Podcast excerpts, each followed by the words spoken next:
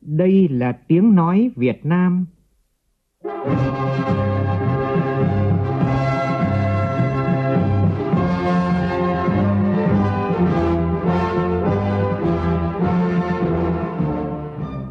là tiếng nói Việt Nam, phát thanh từ Hà Nội, thủ đô nước Cộng hòa xã hội chủ nghĩa Việt Nam.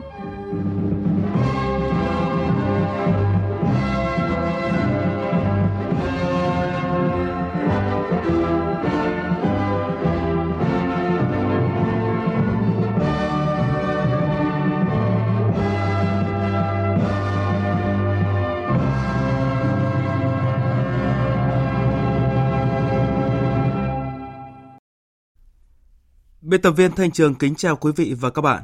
Mời quý vị và các bạn nghe chương trình Thời sự sáng thứ tư ngày 15 tháng 9 năm 2021 với những nội dung chính sau đây.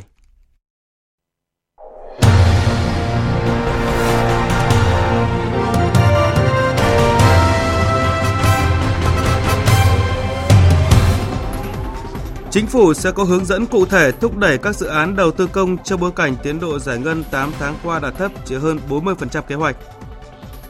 Từ hôm nay, quận 7 và huyện Củ Chi là hai địa phương đầu tiên của thành phố Hồ Chí Minh thực hiện thí điểm mở cửa trở lại trạng thái bình thường mới trước khi nhân rộng ra toàn thành phố. Việc thí điểm này sẽ thực hiện ra sao? Phóng viên Đài Tiếng nói Việt Nam có mặt tại quận 7 sẽ thông tin trực tiếp trong chương trình. Cũng từ hôm nay, nhiều địa phương nối lại từng bước các hoạt động sản xuất kinh doanh dịch vụ khi dịch bệnh bước đầu được kiểm soát. Hội đồng đạo đức trong nghiên cứu y sinh học quốc gia họp thẩm định kết quả nghiên cứu thử nghiệm vaccine Nanocovax trong phần tin quốc tế, Tổng thống Nga Vladimir Putin tự cách ly y tế sau khi tiếp xúc gần với người nhiễm COVID-19, hoãn vô thời hạn cuộc gặp với Tổng thống Iran. Nhiều nước tiếp tục thúc đẩy tiến trình mở cửa trở lại nền kinh tế.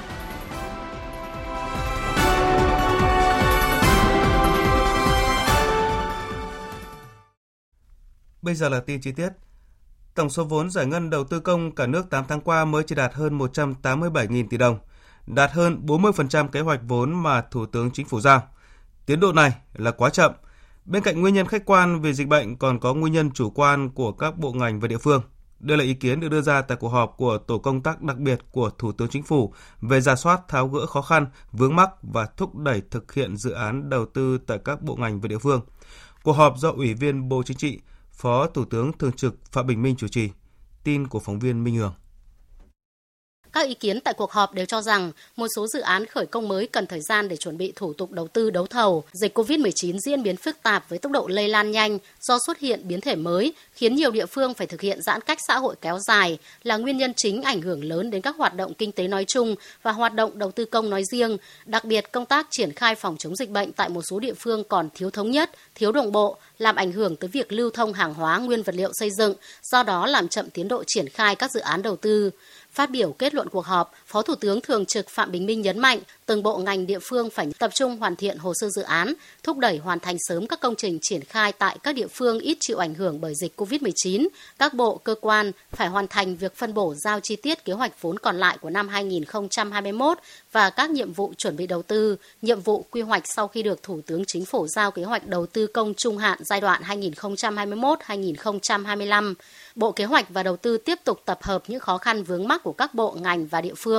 để nhanh chóng phân loại và có hướng xử lý cụ thể theo thẩm quyền. Những quy định mới của bộ ngành nào thì bộ ngành đó có trách nhiệm hướng dẫn giải thích cụ thể để áp dụng thống nhất trên cả nước. Trong bối cảnh dịch COVID-19 hiện nay, Phó Thủ tướng Phạm Bình Minh nhất trí với các ý kiến của các thành viên tổ công tác cần có ngay hướng dẫn cụ thể đối với các hoạt động của các dự án đầu tư công để đảm bảo các dự án không bị gián đoạn.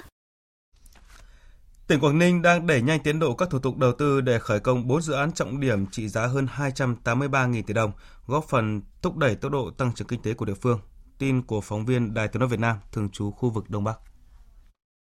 4 dự án trọng điểm sẽ được khởi công trong tháng 10 là dự án khu đô thị phức hợp Hạ Long Xanh, dự án nhà máy điện khí LNG Quảng Ninh, bến cảng tổng hợp Vạn Ninh giai đoạn 1 và sân Gốp Đông Triều.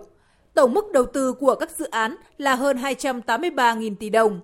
Trong đó, riêng dự án khu đô thị phức hợp Hạ Long Xanh có tổng mức đầu tư trên 232.000 tỷ đồng, trên diện tích hơn 4.100 ha thuộc một số phường xã của thành phố Hạ Long và thị xã Quảng Yên, tiếp giáp với tuyến cao tốc Hải Phòng, Hạ Long, Vân Đồn. được kỳ vọng sẽ tạo diện mạo đô thị mới và là sản phẩm du lịch độc đáo, đóng góp lớn vào ngân sách.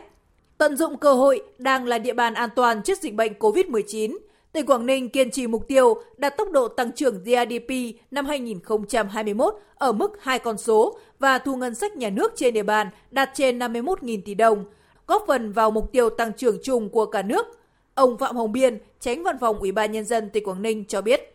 Tổng vốn đầu tư xã hội của những cái dự án này, cộng thêm những cái dự án mà thu hút từ đầu năm là trên 288.000 tỷ đồng, đóng góp rất là lớn cho tăng trưởng. Bên cạnh đó thì ờ, ngành than, rồi ngành điện và một số ngành khác cũng đã có những cam kết đồng hành cùng với tỉnh tăng cái sản lượng rồi phấn đấu và vượt chỉ tiêu các kế hoạch đề ra thì đó là những cơ sở tính toán rất là cụ thể để cố gắng đạt được cái mục tiêu là mức tăng trưởng trên hai con số.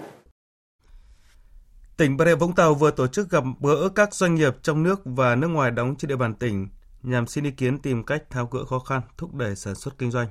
Tin của phóng viên Lưu Sơn. Đại diện các nhà đầu tư Nhật Bản, Hàn Quốc và các hiệp hội doanh nghiệp đề nghị để mở cửa kinh tế, tỉnh Bà Rịa Vũng Tàu cần nhanh chóng tiêm vaccine cho người lao động. Các doanh nghiệp cũng đề nghị tỉnh Bà Rịa Vũng Tàu khi ban hành các văn bản cần cho doanh nghiệp thời gian chuẩn bị, tháo gỡ các thủ tục gia hạn giấy phép lao động, visa cho chuyên gia, bởi những quy định trên không chỉ gây tổn thất về kinh tế mà còn ảnh hưởng xấu đến quyết định đầu tư của các doanh nghiệp.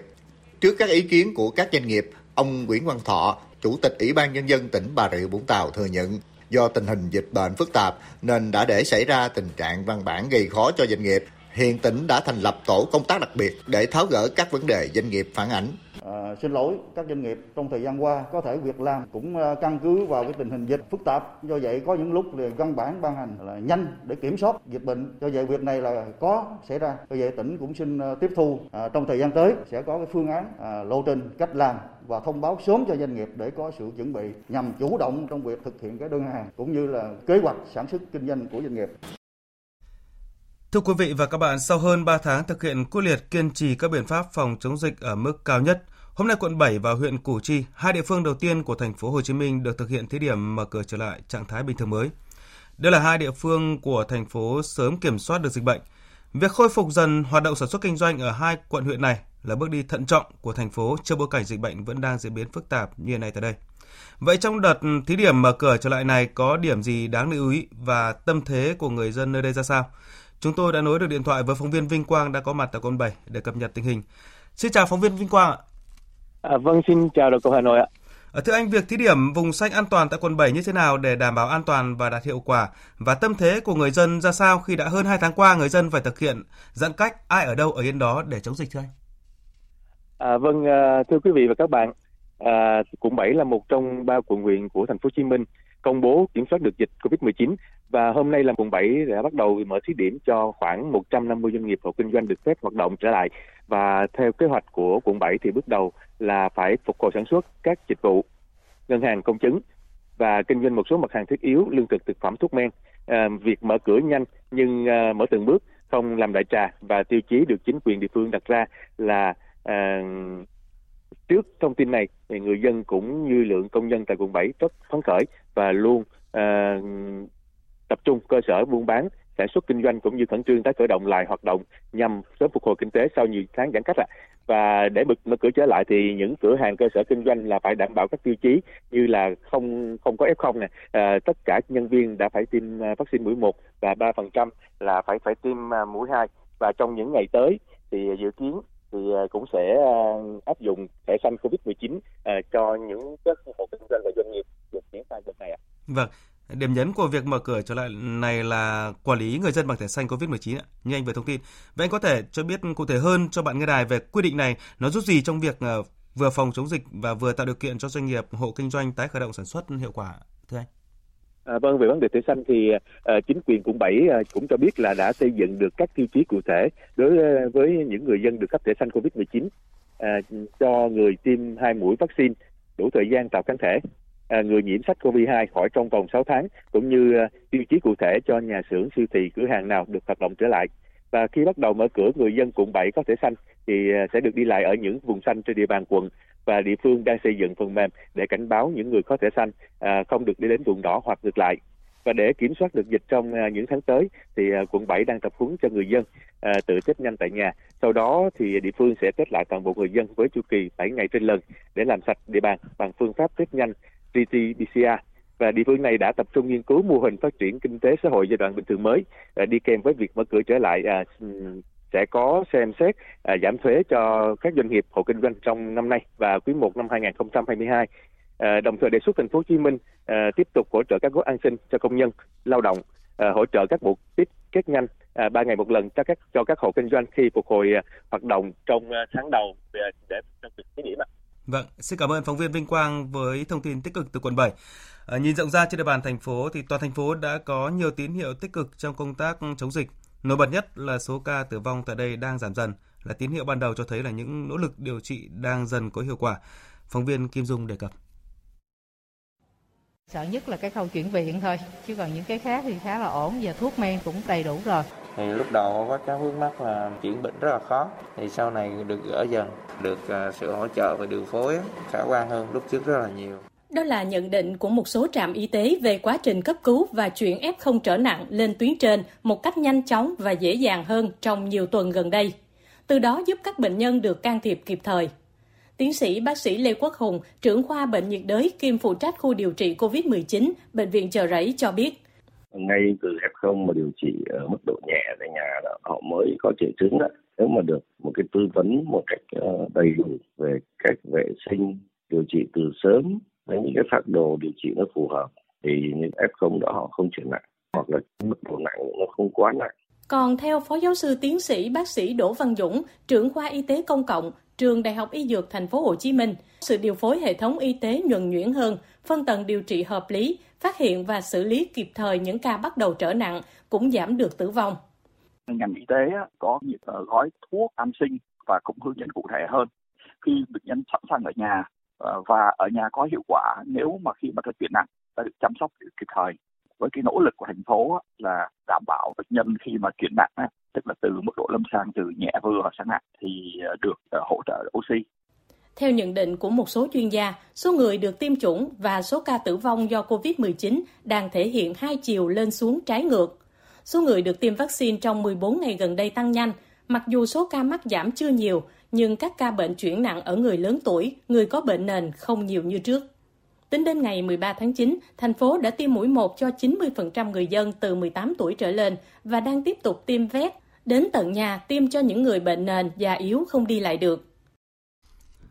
Với những tín hiệu lạc quan vừa đề cập cùng giải pháp quyết liệt của chính quyền địa phương, sự chi viện hỗ trợ từ trung ương và các tỉnh bạn, chúng ta có niềm tin rằng thành phố Hồ Chí Minh tâm dịch của cả nước sẽ trở lại trạng thái bình thường mới trong thời gian ngắn để phục hồi sản xuất kinh doanh cũng như là hoạt động đời sống dân sinh của người dân. Còn tại Hà Nội, lãnh đạo thành phố đánh giá vùng 2 và vùng 3 ngay từ bây giờ có thế có thể mạnh dạn triển khai các hoạt động sản xuất kinh doanh an toàn theo tinh thần chỉ thị 15 của Thủ tướng Chính phủ. Còn các khu vực phát sinh F0 phải xét nghiệm thần tốc để sau khi hoàn thành xét nghiệm, tiêm vaccine thì thu hẹp nhất vùng nguy cơ, quản lý chặt chẽ. Tính đến 18 giờ tối qua, toàn thành phố tiêm được gần 4 triệu 500 nghìn liều, đạt tiến độ hơn 84%. Một số tỉnh thành khác trên cả nước cũng quyết định mở dần các hoạt động sản xuất kinh doanh khi dịch bệnh từng bước được kiểm soát. Tổng hợp của biên tập viên Đài Tiếng nói Việt Nam. Long An là địa phương mới nhất cho phép doanh nghiệp được hoạt động tối đa 50% lao động từ ngày hôm nay. Doanh nghiệp chỉ sử dụng lao động đang cư trú, tạm trú ở Long An. Người lao động phải được tiêm ít nhất là một mũi vaccine và thời gian tiêm ít nhất 14 ngày. Ở khu vực phía Bắc, từ ngày hôm nay, hàng loạt các cơ sở kinh doanh dịch vụ ở Hải Phòng cũng sẽ được mở cửa trở lại. Các nhà hàng kinh doanh dịch vụ ăn uống không phục vụ quá 10 khách một phòng hoặc khu vực riêng và phải đóng cửa trước 22 giờ hàng ngày. Thành phố Thanh Hóa, tỉnh Thanh Hóa cũng dừng áp dụng lệnh giãn cách theo chỉ thị số 16 từ ngày hôm nay và chuyển sang thực hiện chỉ thị số 15. Hôm nay, Hội đồng Đạo đức trong nghiên cứu y sinh học quốc gia sẽ họp thẩm định kết quả nghiên cứu thử nghiệm vaccine Nanocovax –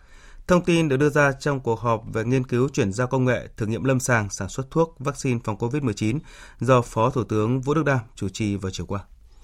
Tại cuộc họp, Bộ Y tế cho biết là hiện nước ta có 3 loại vaccine phòng COVID-19 đang được triển khai nghiên cứu thử nghiệm lâm sàng. Dự kiến là đến cuối năm nay sẽ có kết quả phục vụ đăng ký lưu hành vaccine trong nước, ít nhất là sẽ có một vaccine được cấp phép lưu hành.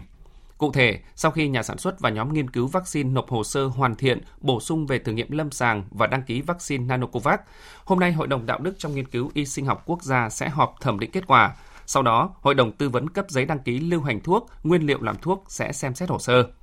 Với vaccine Covivac, cũng trong hôm nay thì nhóm nghiên cứu sẽ thử nghiệm mũi 2 giai đoạn 2 tại tỉnh Thái Bình. Bộ Y tế đã cho phép triển khai cuốn chiếu giai đoạn 2 và giai đoạn 3 của vaccine ARCT-154 chuyển giao công nghệ từ Mỹ để đảm bảo tiến độ triển khai trước ngày 20 tháng 12 tới, phải có đủ dữ liệu thử nghiệm lâm sàng giai đoạn 1, 2 và 3.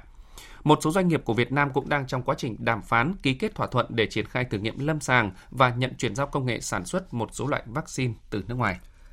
Thưa quý vị và các bạn, sáng nay, lễ tang Đại tướng Phùng Quang Thanh, nguyên Ủy viên Bộ Chính trị, nguyên Bộ trưởng Bộ Quốc phòng, được tổ chức theo nghi thức lễ tang cấp nhà nước tại nhà tang lễ quốc gia số 5 Trần Thánh Tông, thành phố Hà Nội. Tin của phóng viên Nguyên Nhung. Ban Bí thư Trung ương Đảng đã quyết định thành lập Ban lễ tang cấp nhà nước gồm 24 đồng chí do đồng chí Phạm Bình Minh, Ủy viên Bộ Chính trị, Phó Thủ tướng Thường trực Chính phủ làm trưởng ban. Lễ viếng tổ chức vào hồi 7 giờ đến 11 giờ 30 phút ngày 15 tháng 9. Lễ truy điệu từ 12 giờ 30 phút ngày 15 tháng 9. Lễ an táng từ 15 giờ 30 phút cùng ngày tại Nghĩa Trang xã Thạch Đà, huyện Mê Linh, thành phố Hà Nội. Đồng chí Phùng Quang Thanh sinh ngày mùng 2 tháng 2 năm 1949, quê quán xã Thạch Đà, huyện Mê Linh, thành phố Hà Nội.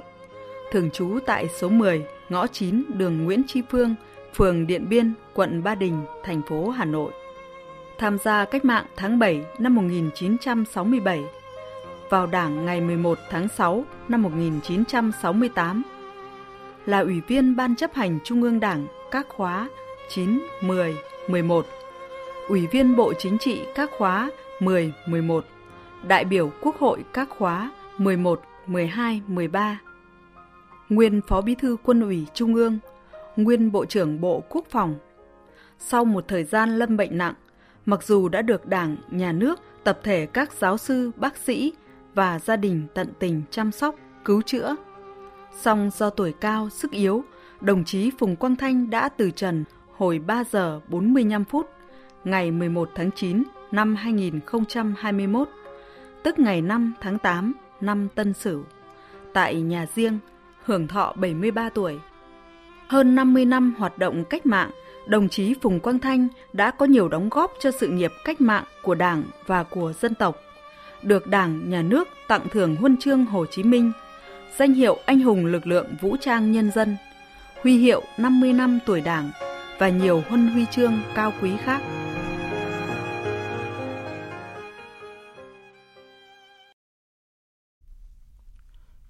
Chuyển sang phần tin thế giới,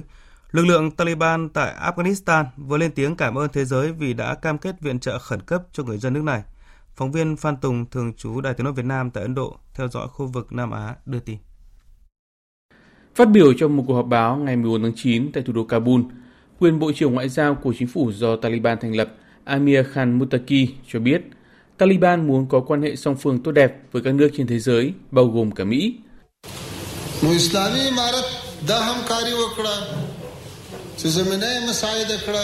Chúng tôi đang có nhiều cuộc gặp gỡ và đàm phán tích cực với các quốc gia anh em.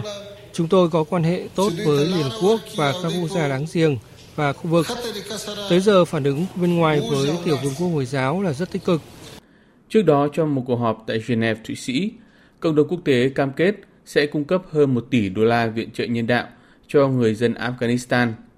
Đại diện chính quyền Taliban cho biết sẽ phối hợp với các nhà tài trợ để đưa những khoản cứu trợ thiết yếu tới tay người dân và đảm bảo minh bạch trong phân phối viện trợ. Trong khi đó, một số nhà tài trợ cho biết họ sẽ không trao tiền trực tiếp cho Taliban. Thay vào đó, họ sẽ tìm đến những người dân đang cần cứu trợ thông qua các tổ chức nhân đạo và đội ngũ nhân viên cứu trợ. Hãng tin TASS đưa tin Cuộc gặp theo kế hoạch giữa hai nhà lãnh đạo Nga-Iran bên lề hội nghị thượng đỉnh Tổ chức Hợp tác Thượng Hải ở Tajikistan đã bị hoãn vô thời hạn do Tổng thống Putin đang tự cách ly vì một số cấp dưới mắc COVID-19. Phát ngôn viên Điện Kremlin Dmitry Peskov thông báo với các phóng viên là cuộc gặp giữa Tổng thống Nga Vladimir Putin và người đồng cấp Iran Ibrahim Raisi đã bị hoãn lại cho đến khi có cơ hội tiếp theo. Hôm qua, Tổng thống Nga Putin đã quyết định tự cách ly sau khi tiếp xúc với những người bị nhiễm COVID-19, dù cho các kết quả xét nghiệm đều âm tính. Tháng 4 năm nay, Tổng thống Putin đã được tiêm vaccine do Nga phát triển và sản xuất Sputnik V. Các nhà khoa học cảnh báo từ nay đến cuối năm thế giới cần chuẩn bị đối phó với dịch COVID-19 ở cấp độ lớn hơn những gì đã diễn ra và dịch bệnh sẽ chỉ chấm dứt sau khi tất cả công dân đều thuộc diện đã tiêm bệnh, đã tiêm vaccine. Các nhà khoa học dự báo thế giới rất dễ chứng kiến đợt bùng phát mới vào mùa thu và mùa đông. Vài tháng tới sẽ là khoảng thời gian khó khăn khi hàng tỷ người trên thế giới chưa được tiếp cận vaccine và ít có cơ hội để loại trừ virus. Thế giới trong vài tháng tới có thể sẽ phải đối diện với các ổ dịch trong lớp học, trên các phương tiện công cộng và nơi làm việc, khi mà các nước quyết tâm đẩy nhanh tiến độ mở cửa nền kinh tế. Bất chấp các cảnh báo từ giới chuyên gia, nhiều nước đang tiếp tục thúc đẩy tiến trình mở cửa trở lại nền kinh tế. Thủ tướng Malaysia Yaakob cho biết là chính phủ không còn coi việc phong tỏa là một biện pháp thích hợp để kiềm chế sự gia tăng của dịch bệnh COVID-19, đồng thời cho rằng những hành động như vậy có thể dẫn đến những hệ lụy khác. Sẽ có 11 lĩnh vực kinh doanh ở các bang được mở cửa trở lại. Còn tại Australia, Thống đốc Ngân hàng Dự trữ Australia nhận định việc dỡ bỏ lệnh phong tỏa phòng chống đại dịch COVID-19 càng sớm càng tốt một cách an toàn là hết sức cần thiết đối với nhiều doanh nghiệp nhỏ và vừa hiện đang trong tình trạng rất khó khăn. Dự án bảo tồn công trình tượng đài cự thạch Stonehenge ở Anh đã được bắt đầu từ ngày hôm qua nhằm hàn gắn các vết nứt và lỗ hổng. Đây là một trong những dự án bảo tồn lớn nhất di sản thế giới được Tổ chức Khoa học Giáo dục và Văn hóa Liên Hợp Quốc UNESCO công nhận trong nhiều thập kỷ qua. Đây là một trong những công trình tượng đài cự thạch thời kỳ đồ đá mới và thời kỳ đồ đồng nổi tiếng nhất thế giới, với những phiên đá có niên đại từ cách đây khoảng 4.500 năm. Tiếp theo chương trình là thông tin thể thao.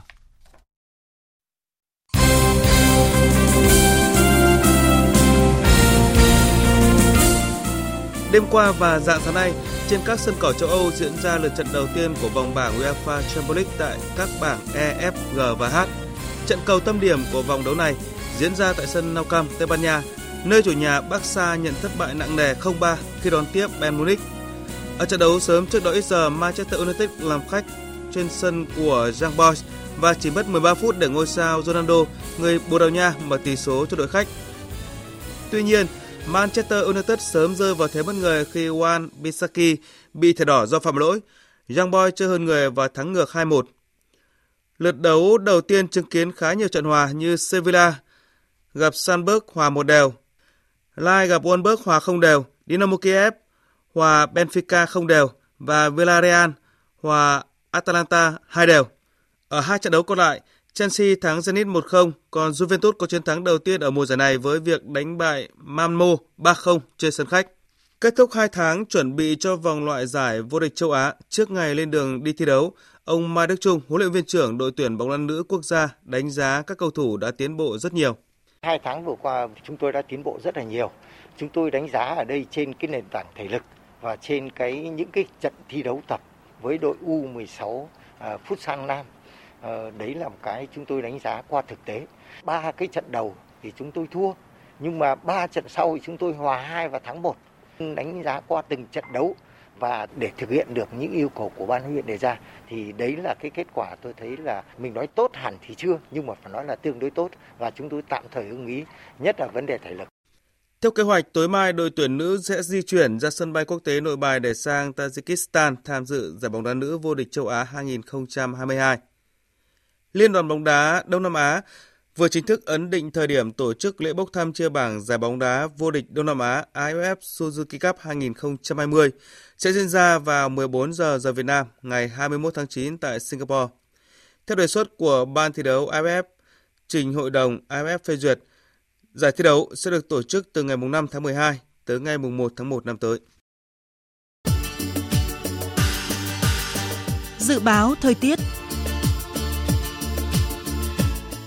Tin dự báo thời tiết ngày và đêm nay, phía Tây Bắc Bộ nhiều mây có mưa vừa, mưa to, có nơi mưa rất to và rông, nhiệt độ từ 22 đến 30 độ. Phía Đông Bắc Bộ nhiều mây có mưa vừa, mưa to, có nơi mưa rất to và rông, nhiệt độ từ 24 đến 30 độ. Khu vực từ Thanh Hóa đến Thừa Thiên Huế, phía Bắc từ Thanh Hóa đến Quảng Bình có mưa vừa mưa to, có nơi mưa rất to và rông. Phía Nam ngày nắng, chiều tối có mưa rào và rông rải rác. Phía Bắc nhiệt độ từ 24 đến 30 độ, phía Nam từ 27 đến 33 độ. Khu vực từ Đà Nẵng đến Bình Thuận, chiều tối và đêm có mưa rào và rông vài nơi, ngày nắng, nhiệt độ từ 24 đến 33 độ.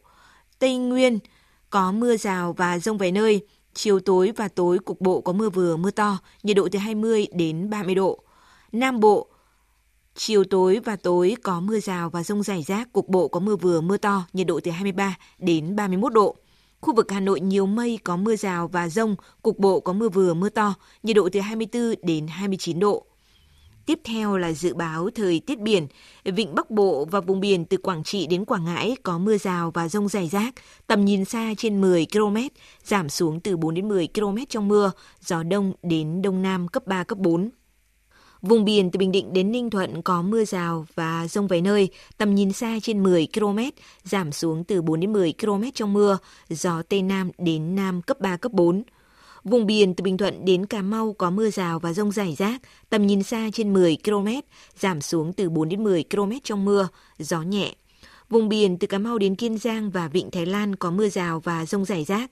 tầm nhìn xa từ 4 đến 10 km, gió nhẹ. Khu vực Bắc Biển Đông và khu vực quần đảo Hoàng Sa thuộc thành phố Đà Nẵng có mưa rào và rông vài nơi, tầm nhìn xa trên 10 km, gió Đông Nam cấp 3, cấp 4.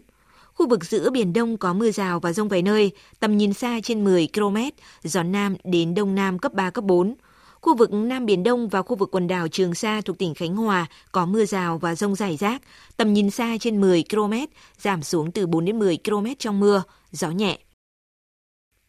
Vừa rồi là phần tin dự báo thời tiết các vùng miền trên cả nước. Ít phút còn lại của chương trình, chúng tôi tóm lược một số tin chính vừa phát.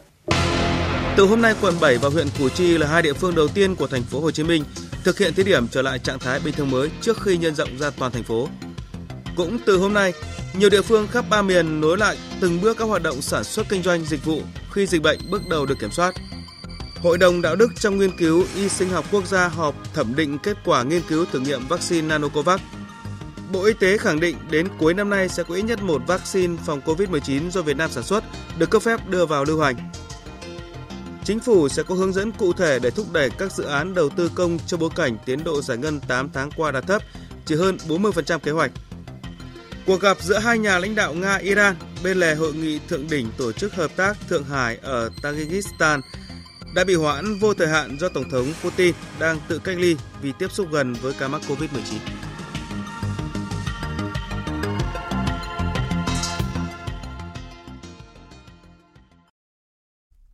Phần tóm lược những tin chính vừa phát cũng đã kết thúc chương trình Thời sự sáng của Đài Tiếng Nói Việt Nam. Chương trình do biên tập viên Thanh Trường biên soạn và thực hiện với sự tham gia của phát thanh viên Mạnh Cường, kỹ thuật viên Đoàn Thanh,